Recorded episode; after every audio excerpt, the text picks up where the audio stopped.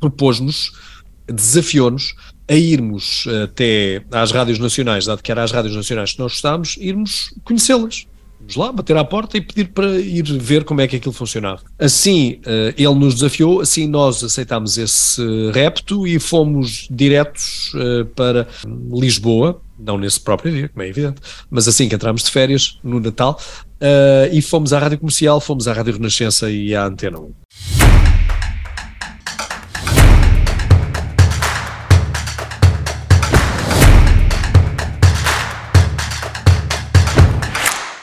Está no ar o quarto episódio do podcast Uma de Cada Vez. Neste quarto episódio temos o privilégio de ter connosco alguém com uma vasta experiência no mundo da comunicação. São cerca de 30 anos de experiência, 20 deles na RTP. Fez parte dos grandes formatos da televisão portuguesa. O público conhece-o especialmente através da televisão, mas foi na rádio que deu os seus primeiros passos. É nada mais, nada menos do que Jorge Gabriel. Atualmente apresenta o programa Praça da Alegria juntamente com Sónia Araújo. É pá, uma de cada vez. Um podcast onde a comunicação fala, mais, alto.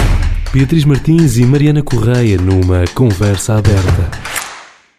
Olá Jorge, seja muito bem-vindo ao nosso podcast e obrigada por ter aceito o nosso convite e disponibilizado um bocadinho do seu tempo. É um privilégio estar a falar consigo. Olá, obrigado, obrigado por me terem convidado, até porque se é certo que eu já faço televisão há 30 anos e rádio há mais uns 8, é necessário também criar uma nova geração que não queira única e exclusivamente aparecer e que queira, através do ensino, desenvolver a arte da comunicação que é muito mais complexa do que apenas ter uma cara bonita ou dizer meia dúzia de formalidades que podem ser enunciadas num qualquer eh, motor de busca na internet. Isso é o mais fácil na comunicação, o mais eh, complicado é nós conseguirmos eh, permanecer no tempo. E para tal é preciso algum trabalho, que é isso que vocês também estão a fazer aí do vosso lado. Exatamente. Claro. O Jorge começou a sua carreira na rádio. Lembra-se da primeira vez que falou a um microfone? Lembro-me perfeitamente. Nós, eu e o Jorge Alexandre Lopes, que é outro companheiro da, desta travessia na, na, comunicação, adorávamos rádio e ouvíamos principalmente a rádio comercial, onde tínhamos os nossos ídolos e uh, gostávamos imenso de conseguir copiá-los. E então, vizinho debaixo do Jorge, que vivia na, na cave, o Jorge vivia no, no resto do chão, do prédio a seguir ao meu, comprou, uh, vejam bem a intriga, um microfone de FM para conseguir gravar uma conversa com um familiar uh, com vista a, a comprometê-lo para depois usar essa gravação contra ele. Como fez essa gravação e não precisava mais dela, tinham um microfone que não lhe servia para nada e nós soubemos da existência desse microfone e o Jorge comprou-lhe um microfone por um valor irrisório. Nós, depois de fazermos alguns testes, descobrimos que ele tinha um raio de 100 metros e então começámos a fazer rádio com um giradiscos, um pequeno giradiscos, e com esse microfone. Então nós pegávamos o microfone e dirigíamos o microfone para a coluna quando queríamos que ele emitisse o som uh, das músicas que nós estávamos a passar e quando queríamos falar, dirigíamos o microfone para a nossa boca. Portanto, lembro-me na perfeição, esse microfone ainda existe, o Jorge ainda é possuidor desse microfone, que infelizmente já não funciona, mas uh, a propósito dessa tua pergunta, uh, recordo-me na perfeição o primeiro dia em que o fizemos, foi um dia à tarde, e fizemos para os nossos amigos na rua, que estavam de rádio, transistor na rua, a tentar captar-nos e na altura ainda com muito medo de irmos presos tínhamos eh, eu 16, ele 17 ou eu 17 e ele 18 por aí e estávamos cheios de receio de que fôssemos apanhados uh, pelas autoridades uh, a emitir uma rádio pirata. Ah, pois. Mas nessa altura, como era só 100 metros, provavelmente eles também não tinham tecnologia para nos captar. claro. E Jorge, qual foi o momento em que percebeu que a comunicação iria fazer parte da sua vida? Quer eu, quer o Jorge, fomos muito destemidos para a época, porque numas férias de numas férias de Natal, nós uh, decidimos uh, fazer mais do que jogar futebol ou jogar Subútil, que é um jogo que vocês não conhecem de certeza absoluta, porque não. já lá vão muitos anos, já lá vão muitos anos, em que esse jogo era o jogo preferido dos uh, adolescentes dessa altura, rapazes principalmente. É um jogo de futebol de miniaturas, onde os jogadores são pequeninos, são sempre em pés, e jogávamos no chão. o jogo também se pode jogar em cima de uma mesa com um pano, um feltro e então era isso que nós fazíamos a maior parte do tempo, era jogar ou futebol na rua, ou jogámos futebol uh, com esse jogo que se chama Subútil, que ainda existe. Uh, e então o Jorge faz anos em novembro e uh, eu como fiquei para mais tarde, após a festa, o pai do Jorge questionou-nos se nós não queríamos procurar alguma outra coisa sem ser aquilo que fazíamos recorrentemente. Propôs-nos, desafiou-nos a irmos até às rádios nacionais, dado que era às rádios nacionais que nós gostávamos, irmos conhecê-las. Vamos lá, bater à porta e pedir para ir ver como é que aquilo funcionava. Assim, uh, ele nos desafiou, assim nós aceitámos esse repto e fomos diretos uh, para Lisboa, não nesse próprio dia, como é evidente, mas assim que entramos de férias, no Natal, e fomos à Rádio Comercial, fomos à Rádio Renascença e à Antena 1.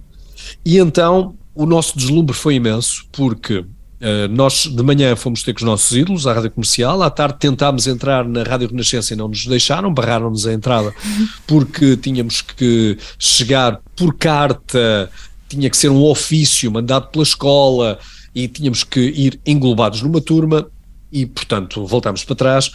E após comermos qualquer coisa ali no centro de Lisboa, no Rocio, pensámos se valeria a pena ou não ir à Antena 1, que na altura se chamava RDP, uh, havia RDP1, e na altura era assim que era designada, fomos então a pé desde a estação do Rocio até à Assembleia da República, o Calhas, a Rua do Calhas é muito próxima da Assembleia da República e fomos lá na tentativa de irmos assistir ao único programa que nós conhecíamos da, da Antena 1, da atual Antena 1, para simplificar, que passava música que nós gostávamos, que era o Musicomania, do Raul Durão, e chegámos à porta e esbarrámos de novo com a impossibilidade de entrar por, uh, pelo mesmo motivo uh, que ocorreu na Rádio Renascença. Entretanto, o Raul Durão uh, chega à mesma hora, eram 5 da tarde, portanto o programa começava às 5 e acabava às 7 e o Raul estava a chegar em cima da hora.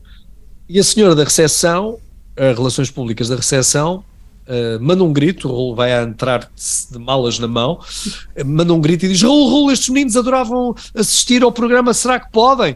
Venham putos, venham, carreguem aqui as malas que eu já estou atrasado.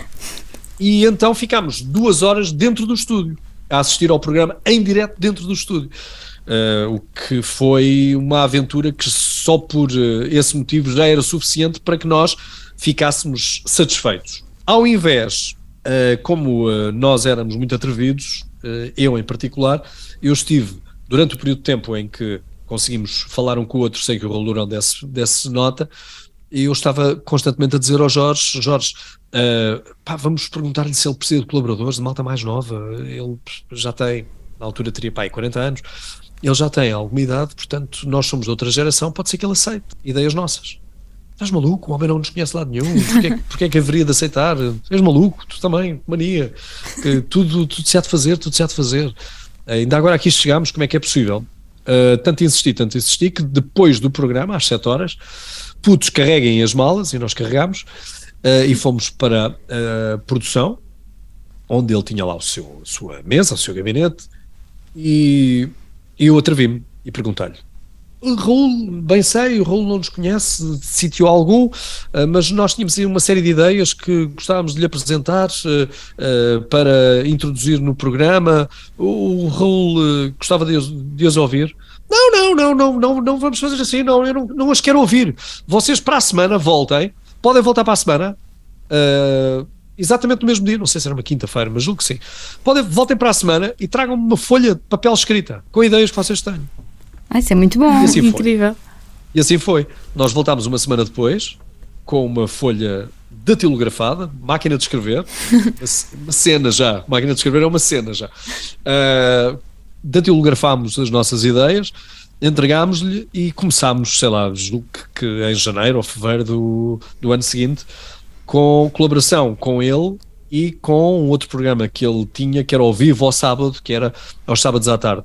Uh, e então, após essa aprovação da parte dele, eu cheguei a, cheguei a casa e disse aos meus pais que ia estudar à noite. Uma loucura. Para além de depois terem inaugurado uma série de rádios locais Rádio Regional da Amadora, Rádio Onda Livre, Rádio Mais, participa participações na Rádio 11, que é Luz, Rádio 40, Rádio Marginal, eu cheguei a lá ir também, e depois eh, aquela que foi a rádio que mais nos marcou foi a Rádio Mais, porque durou imensos anos, até a frequência ter sido vendida pelos detentores da rádio, uh, mas que formou uh, profissionais de, de, rádio e de televisão que vocês uh, bem conhecem, o Rodrigo Guedes de Carvalho, sim, a Conceição sim, Lino, sim. a Raquel Alexandra Brízida, que já fez parte da entidade reguladora para a comunicação, o Rui Santos, o José Lourenço, sei lá, muita gente, muita gente que passou pela Rádio Mais e que fez daquela, daquela rádio uma escola uma escola incrível para muitos daqueles que acreditavam que a comunicação podia ser uma solução para as suas vidas, como foi o meu caso. Claro. Então, e Jorge, relativamente à televisão, quais foram e quais são as maiores referências? Olha, as minhas maiores referências de televisão são clássicas, são as referências televisivas que uh, a maior parte das pessoas da minha idade uh, referência, uh, farão referência a elas. o Carlos Cruz, o Fialho Gouveia, Uh, o Raul, o Raul Durão foi a pessoa que eu melhor vi improvisar na vida, quer seja em rádio, quer em televisão. Ele improvisava sobre uma caneta e estava 10 minutos a falar sobre a caneta com uma facilidade incrível. Uh, o Artur Agostinho, eu ainda dispus de tempo para ser chefiado pelo Artur Agostinho quando estive na rádio comercial e com ele passei cerca de dois anos a dois anos e meio e foi alguém que também me deu ensinamentos uh, incríveis e inesquecíveis e que são modelos para mim, são uma espécie de índice para aquilo que eu acho que é a comunicação. Um, e depois na televisão, começamos a olhar para o estrangeiro e começamos a ver outras pessoas. Havia um tal de Adam Curry que apresentava um programa que se chamava Countdown, que foi assim o primeiro programa antes da MTV, uh, o primeiro programa que distorceu os conceitos, uh, que transformou a televisão para algo mais uh, próximo, mais informal e menos Mudar o paradigma. fato e gravata e cabido. algo mais tocado lá, uma utilização da comunicação e da expressão muito mais popular do que aquilo que era corrente e normal Uh, vermos e ouvirmos. E depois há outros nomes, há nomes mais antigos que eu ainda me recordo, como sendo mais memórias do que propriamente referências, porque uma pessoa quando se cruza com o Carlos Cruz, uma pessoa quando se cruza com o Fialho Gouveia, e posso estar uh, perfeitamente a, a, a esquecer-me de outros nomes, porque assim no sofre da, da, entrevista em direto há muitos nomes que ficam pelo caminho, mas eu julgo que estes que já vos adiantei são nomes suficientemente poderosos claro. para que eu possa considerar que bebi de mestres aquilo que acabei por aprender e por desenvolver e criando o meu próprio estilo, porque eu acho que é isso também que muitas vezes faz falta, é uh, acreditarmos naquilo que nós somos capazes de transmitir por nós próprios, uh, apesar de vermos nos outros algo que nós gostaríamos de replicar, mas que não devemos esquecer nunca a nossa matriz e aquilo que nós somos, porque nós não somos todos iguais e temos com certeza também gostos e formas de nos expressarmos diferentes daquelas que nos servem de referência. Claro, e na televisão. Começo a falar e depois não me calo. e hum, para si, o que é que faz um bom apresentador de televisão? O que é que ele tem que é ter? Muito difícil, é muito difícil de definir, mas eu acho que tu tens de perceber português, em primeiro lugar. As sílabas têm que estar devidamente eh, bem articuladas para que quem ouça não julgue uh, estar a entender alguma coisa. Eu, eu, acho que me fiz perceber. Sim, sim.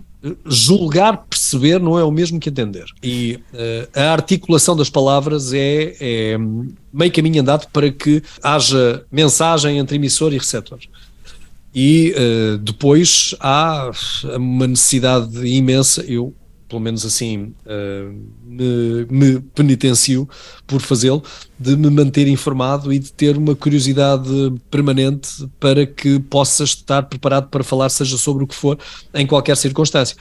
E isso obriga a trabalho, obriga a estudo, obriga a, permanente procura uh, por aquilo que se faz, não só no nosso país, mas também no estrangeiro, uh, para que uh, eu tenha a capacidade, ou todos tenhamos capacidade, aqueles que gostam desta arte de comunicar, todos tenhamos a capacidade de uh, agradar a quem nos ouve. Claro. Agradar a quem nos ouve não é apenas com o conteúdo da mensagem, é o modo como a mensagem é expressada. A mim faz-me um bocadinho de confusão alguns defeitos que se detectam em algumas pessoas e que uh, não há qualquer esforço para que as pessoas corrijam esses defeitos que são corrigíveis e que as pessoas julgam ser virtudes. Eu não vejo grandes referências mundiais a terem problemas de expressão que as tornem Uh, isso mesmo, referências pela sua.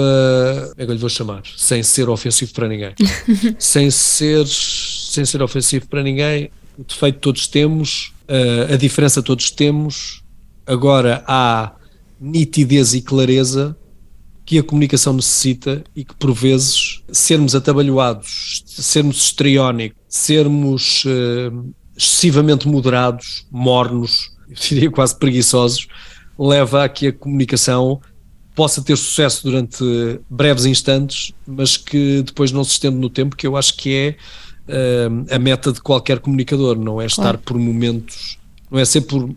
Há muitas pessoas que dizem que preferem ser reis por um dia do que príncipes a vida inteira. Eu não me importo de ser príncipe a vida inteira desde que esteja a fazer aquilo que dê claro. prazer a um príncipe. Exatamente. Ser eh, rei um dia apenas. Então, e acabou de dizer alguns desafios, mas quais são os grandes desafios de um apresentador de televisão? Manter-se informado, estudar bastante, ver o que a concorrência faz, procurar uh, novos formatos, desafiar-se permanentemente e arriscar, arriscar, que é muitas vezes aquilo que nós temos tendência a afastar-nos por uh, algum comodismo, eh, nós não tentamos partir para uh, outras experiências porque estamos tão acomodados a fazer de determinado modo que depois receamos errar. E uh, na vida, quando começamos a ter receio de errar, dá-me a impressão que é quando começamos a envelhecer.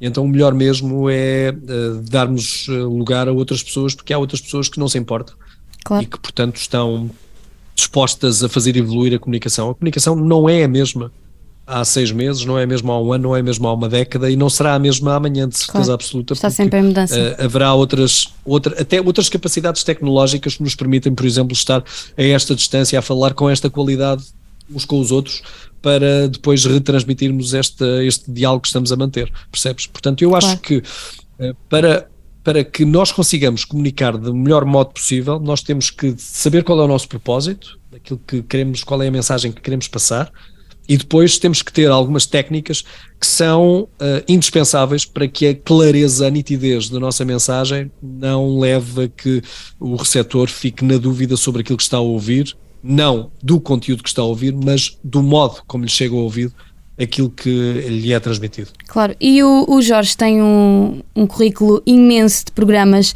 que marcaram a televisão portuguesa. Qual é que foi aquele que mais o desafiou? Aquele que mais me desafiou foi o Agora ou Nunca, um programa sobre medos.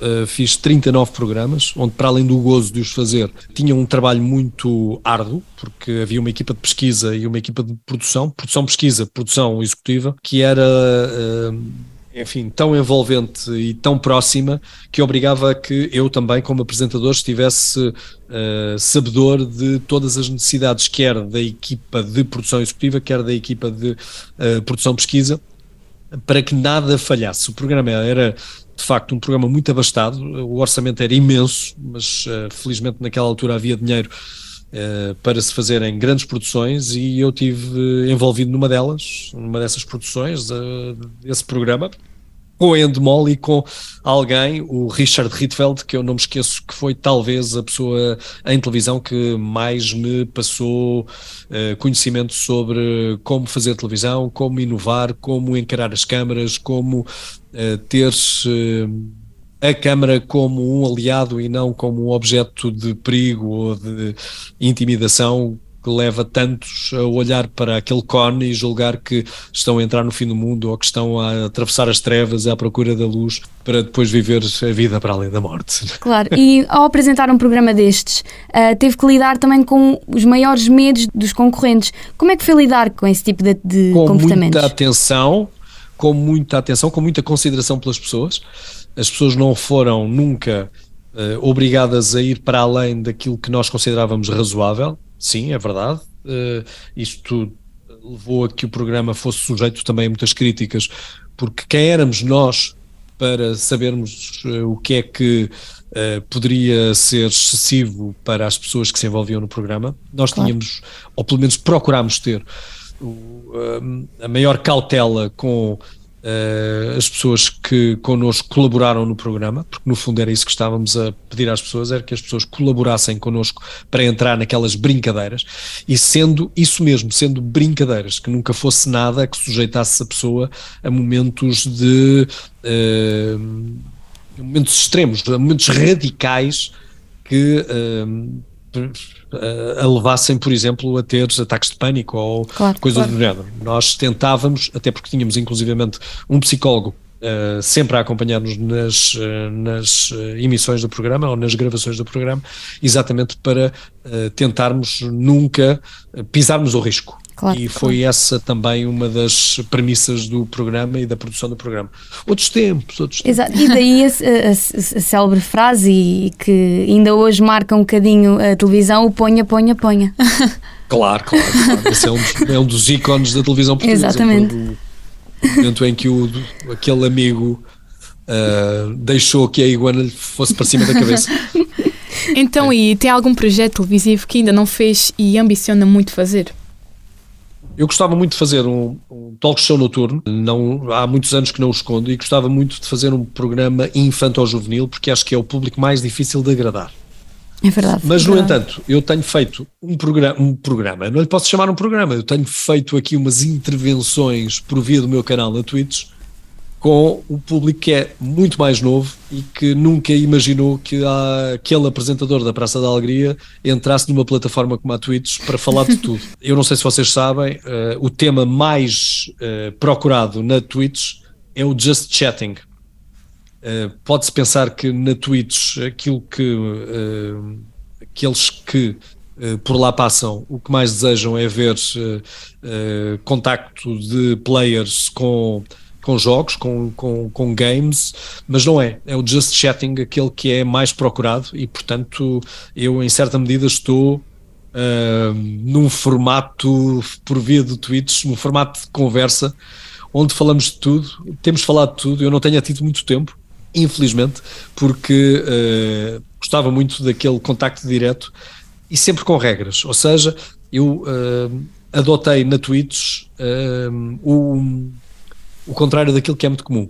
Ou seja, eu na Twitch, eu não digo palavrões, por exemplo, mas a minha vida comum também é raro dizê-las. Posso dizer na brincadeira quando estou com pessoas mais mais uh, próximas de mim, sou capaz de dizer um palavrão ou outro, mas é muito raro eu dizer palavrões, que é algo que, uh, a que não se assiste na Twitch com regularidade. Exatamente o contrário. Especialmente em jogos. Normalmente não tem público, não, é? não tem público. Eh, e eu faço exatamente o contrário. E quem entra única e exclusivamente no meu canal ou uh, para uh, dizer mal por dizer, ou entra sem poder de argumentação apenas para difamar, uh, é imediatamente. É banido, é, é banido naturalmente. Não sou eu que o bano, infelizmente já tive que banir algumas pessoas porque insistiam, mas são banidos por si só. São claro. banidos uh, até uh, pela, pela comunidade. A comunidade pede imediatamente para que aquele user não volte a entrar ali naquele chat de discussão porque ele não faz sentido ali dentro. Exatamente. E isso também é muito agradável porque eu acho que nós às vezes deixamos-nos levar pelo entusiasmo e perdemos um bocadinho os critérios que nos levam à comunicação. Esse é um dos meus critérios na comunicação, é ter uh, alguma educação. Eu claro, acho que é também exatamente. necessário criar algumas regras para que nós nos respeitemos uns aos outros. É Exato. É Já falámos sobre a sua primeira vez ao microfone. Como é que foi a sua Sim. primeira vez em frente às câmaras? Quer dizer, há dois momentos inesperados. O primeiro é uh, eu estar a trabalhar ainda na redação como jornalista desportivo na SIC e não haver uma pessoa para apresentar o primeiro jornal, que era à uma da tarde, uh, e de repente ninguém foi para apresentar o primeiro jornal e perguntaram-me se eu queria ir fazer e eu disse ok, vou fazer. Okay? Sentei-me, gravata, sei, acho que nem tinha calças, uh, calças do fato, uh, puseram-me, acharam um casaco, acharam um blazer, acharam uma gravata e eu li, li para aí uns 5 a 7 pivôs e fizemos ali um primeiro jornal muito improvisado porque não estava nenhum jornalista escalado para aquele dia. E essa foi assim, foi assim de chofre, foi assim de surpresa, mas como era única e exclusivamente para estar ali a ler, a ler pivôs, eu lá me desarrasquei. Atiraram-me uh, aos lobos. Foi, um bocadinho. E uh, a primeira vez, uh, de modo assim mais uh, substancial, foi nos Donos do Jogo, um concurso sobre futebol que dava à hora do almoço a seguir ao primeiro jornal na SIC. O Nuno Santos era o apresentador do programa e eu produzia o programa, ajudava na produção do programa, coordenava, se vocês quiserem. E o Nuno deixou o programa, porque passou para a informação geral, deixou o desporto e passou para a informação geral, e então foi-me perguntado se eu queria fazer uh, o programa. E eu disse: Está bem, faço. Ok, então apresenta já hoje. E foi mesmo assim. Foi o apresenta já hoje e foi de vento em popa. E olha, e fiquei.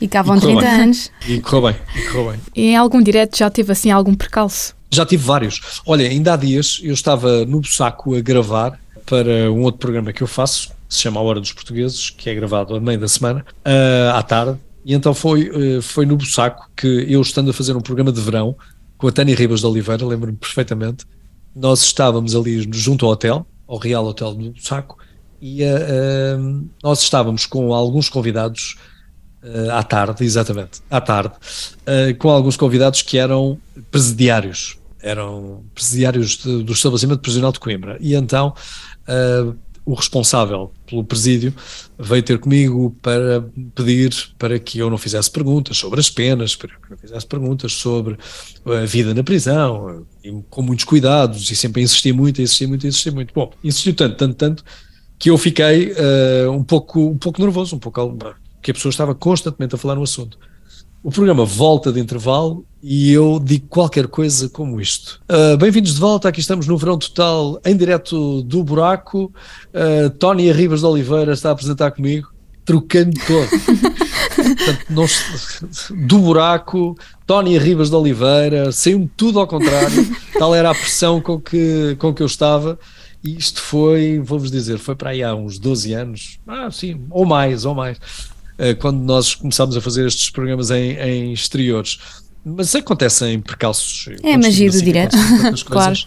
Aconteceram tantas, tantas, tantas, dava perfeitamente para escrever, dava, mas é que dava mesmo para escrever um livro e pode ser que eu o faça daqui a uns anos, para já ainda não. Porque Olha, porque não?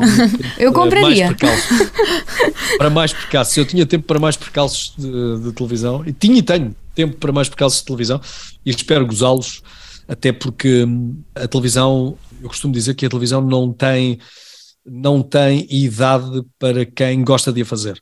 E eu gosto muito daquilo que faço, e faço com muito prazer todos os dias, o que contraria muitas vezes a rotina em que as pessoas creem que nós estamos quando a praça já tem 20 anos de co-apresentação entre mim e a Sony.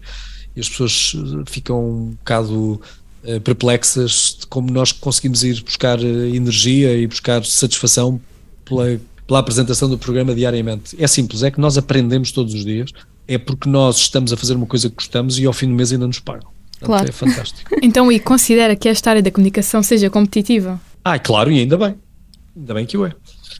Desde que a competição uh, respeite regras de ética e respeite a existência humana, pois com certeza. Completamente de acordo e gosto muito que a concorrência esteja atenta àquilo que nós fazemos e gosto muito que a, que a concorrência copie uh, alguns dos conteúdos que nós apresentamos na praça e que esteja sempre a convidar inclusivamente alguns, algumas das pessoas que eram pus desconhecidos e que por intermédio da Praça da Alegria tiveram televisão e a partir do momento em que tiveram televisão na Praça da Alegria passaram a ser também cobiçados pelos outros canais. Isso dá-nos um gozo incrível e queremos continuar a fazer assim, queremos continuar a fazer diferente para que sejam os canais comerciais a copiar-nos claro, claro. e não nós a fazermos uh, aquilo que é, infelizmente, a luta deles. E digo infelizmente porque quem tem de uh, ter anunciantes e quem tem de comercialmente ter de garantir a sobrevivência das empresas são as televisões comerciais, portanto, são elas que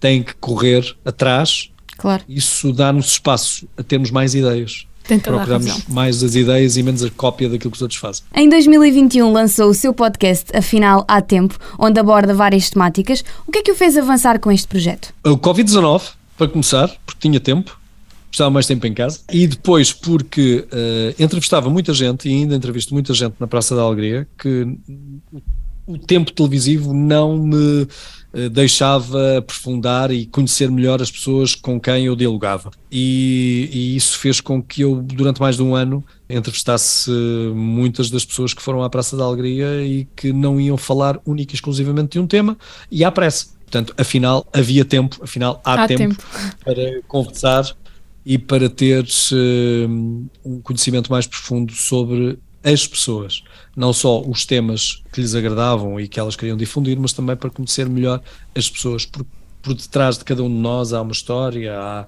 gosto, há uma vivência, há frustrações, há alegrias e às vezes uh, só com tempo é que nós conseguimos conversar para conhecermos melhor os outros. Exatamente. E era isso que eu tentava, pelo menos no programa. Mas como o programa dependia única e exclusivamente de mim, e como eu tenho sempre 600 coisas por fazer por dia, uh, eu tive de parar por um bocadinho até para não correr o risco de estar a fazer mal feito aquilo que eu gosto claro. de fazer bem feito. Claro. claro. E como é que é apresentar com a Sónia Araújo a Praça da Alegria, um programa diário de segunda a sexta-feira? É muito simples porque ela é casada com alguém que faz anos exatamente no mesmo dia que eu. e, portanto, ela já sabe em certa quantidade quais são os defeitos e as virtudes de alguém do meu signo. Só não é exatamente o mesmo ano. 29 de maio. E então uh, é muito. Para já é muito uh, tranquilo estar a apresentar um programa onde nos respeitamos profissionalmente e percebemos exatamente quais são as praias de cada um, onde é que cada um de nós se sente melhor em determinados temas. E isso faz com que o programa tenha essa divisão natural. Também muitas vezes acontece essa divisão natural entre várias temáticas que lá são abordadas. Umas numas a Sónia estará muito mais à vontade, noutras estou eu, portanto há ali uma complementaridade. Depois, há um respeito uh, humano e há respeito profissional. Quer claro. por um, quer por outro. Isso é, torna, é, é muito torna, a tarefa, torna a tarefa mais facilitada. E é mais difícil fazer, uh, apresentar um programa em dupla. É mais difícil apresentar um programa, não sei, não sei, depende dos formatos. O programa, a praça apresentado sozinho, o programa apresentado sozinho é muito, é muito cansativo, muito cansativo porque a responsabilidade está totalmente acima dos nossos ombros e uh, pensa em uma ida à casa de banho, pensa em uma garganta seca, pensa em um convidado monossilábico. Já lhe aconteceu em alguma entrevista em que o entrevistado só responde com sim e não? É, não é? Muito, ah, muitas vezes não, algumas vezes. Uh, daí, a, daí a preparação, porque se o convidado não nos dá as respostas que nós precisamos, temos que ser nós a tentar que o convidado nos responda alguma coisa. E quando essa arte não é suficientemente forte, suficientemente dotada, temos que ter o conhecimento sobre aquilo que o convidado iria falar para sermos nós os divulgadores daquilo que supostamente o convidado divulgaria, conversaria. E, e, essa é a prova de como nós temos que estar atentos a todos e a todas que vão ao programa para, para nos dar uma entrevista. Então, e o que diria ao Jorge de 20 anos? O que é que diria ao Jorge de 20 anos? Sim. Bem, eu com 20 anos, eu não sei como é que é a vossa vida, mas eu com 20 anos, eu era um bocadinho. Eu era um bocadinho inquieto. Eu, prefiro, eu acho que é o melhor atributo que posso posso indicar do Jorge com 20 anos. Falar de mim próprio é sempre muito difícil. Eu com 20 anos já tinha feito muitas coisas na minha vida. Uh, já tinha trabalhado em rádios nacionais, já tinha trabalhado em rádios locais, já tinha já tinha vários compromissos. Sabes que eu, quando cheguei a casa com 16 ou 17 anos e disse aos meus pais que ia estudar à noite, a premissa dos meus pais foi: a partir deste momento, tu aqui em casa tens saúde e alimentação garantida, tudo o resto terá de ser de tua responsabilidade, percebes? Portanto, isto obrigou-me a ter de começar a fazer contas se claro. queria sair à noite, queria comprar uh, roupa mais fashion para encantar miúdas, uh, se queria, se queria ter alguma disponibilidade para fazer fosse o que fosse. E depois eu também tive uh, muito por culpa, culpa entre aspas, ok? Muito por necessidade, tive de crescer mais rapidamente. Eu, com 11 anos, tinha o meu bilhete de identidade, ou cartão de cidadão, na altura, bilhete de identidade no bolso e as chaves de casa porque os meus pais trabalhavam em Lisboa e eu vivia na Amadora. Quem tinha que tomar conta de mim era eu próprio. E, eu nunca uh, fiz nada que levasse a que os meus pais tivessem que ir buscar uma esquadra ou tivessem que uh, ter alguma outra responsabilidade que não era exatamente aquela que os meus pais mais gostariam uh, de me ver faltar.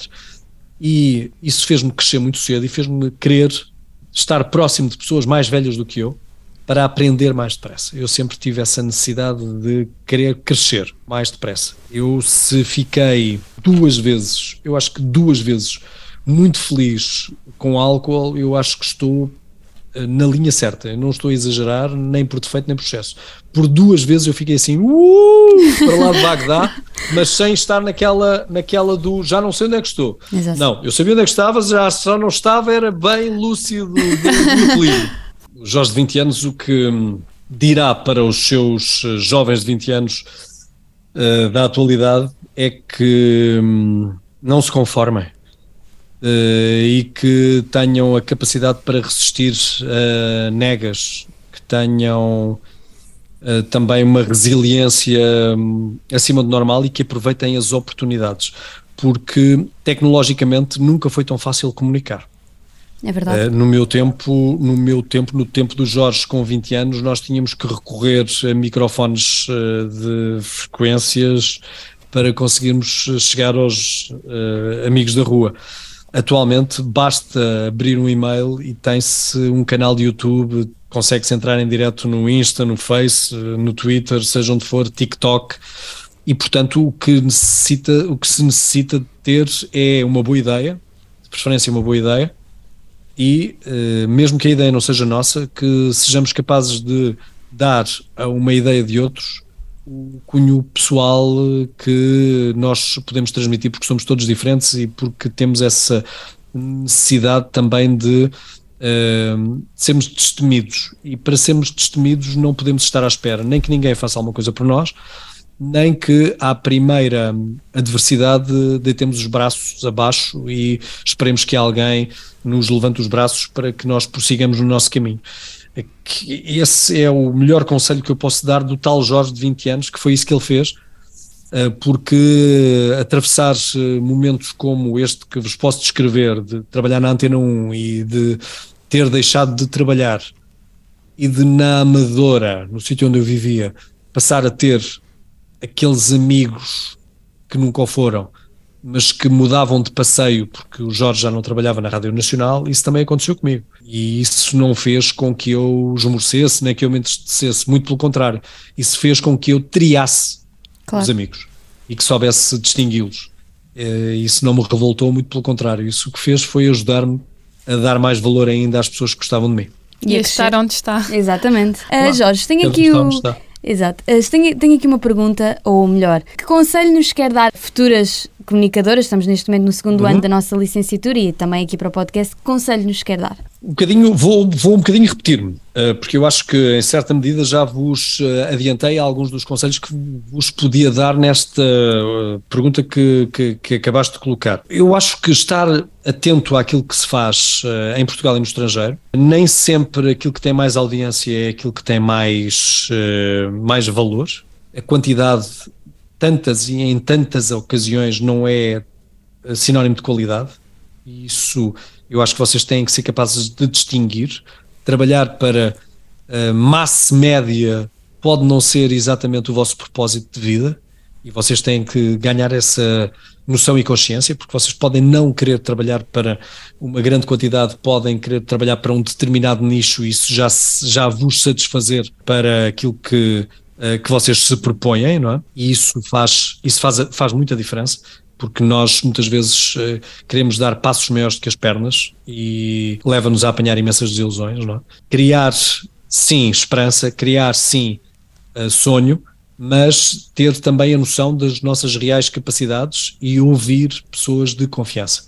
Ouvir pessoas que uh, sirvam para nós de modelos, sem nunca perdermos a nossa irreverência, porque eu acho que ainda para mais, estando vocês uh, a começar a vossa carreira, vocês podem de facto arriscar.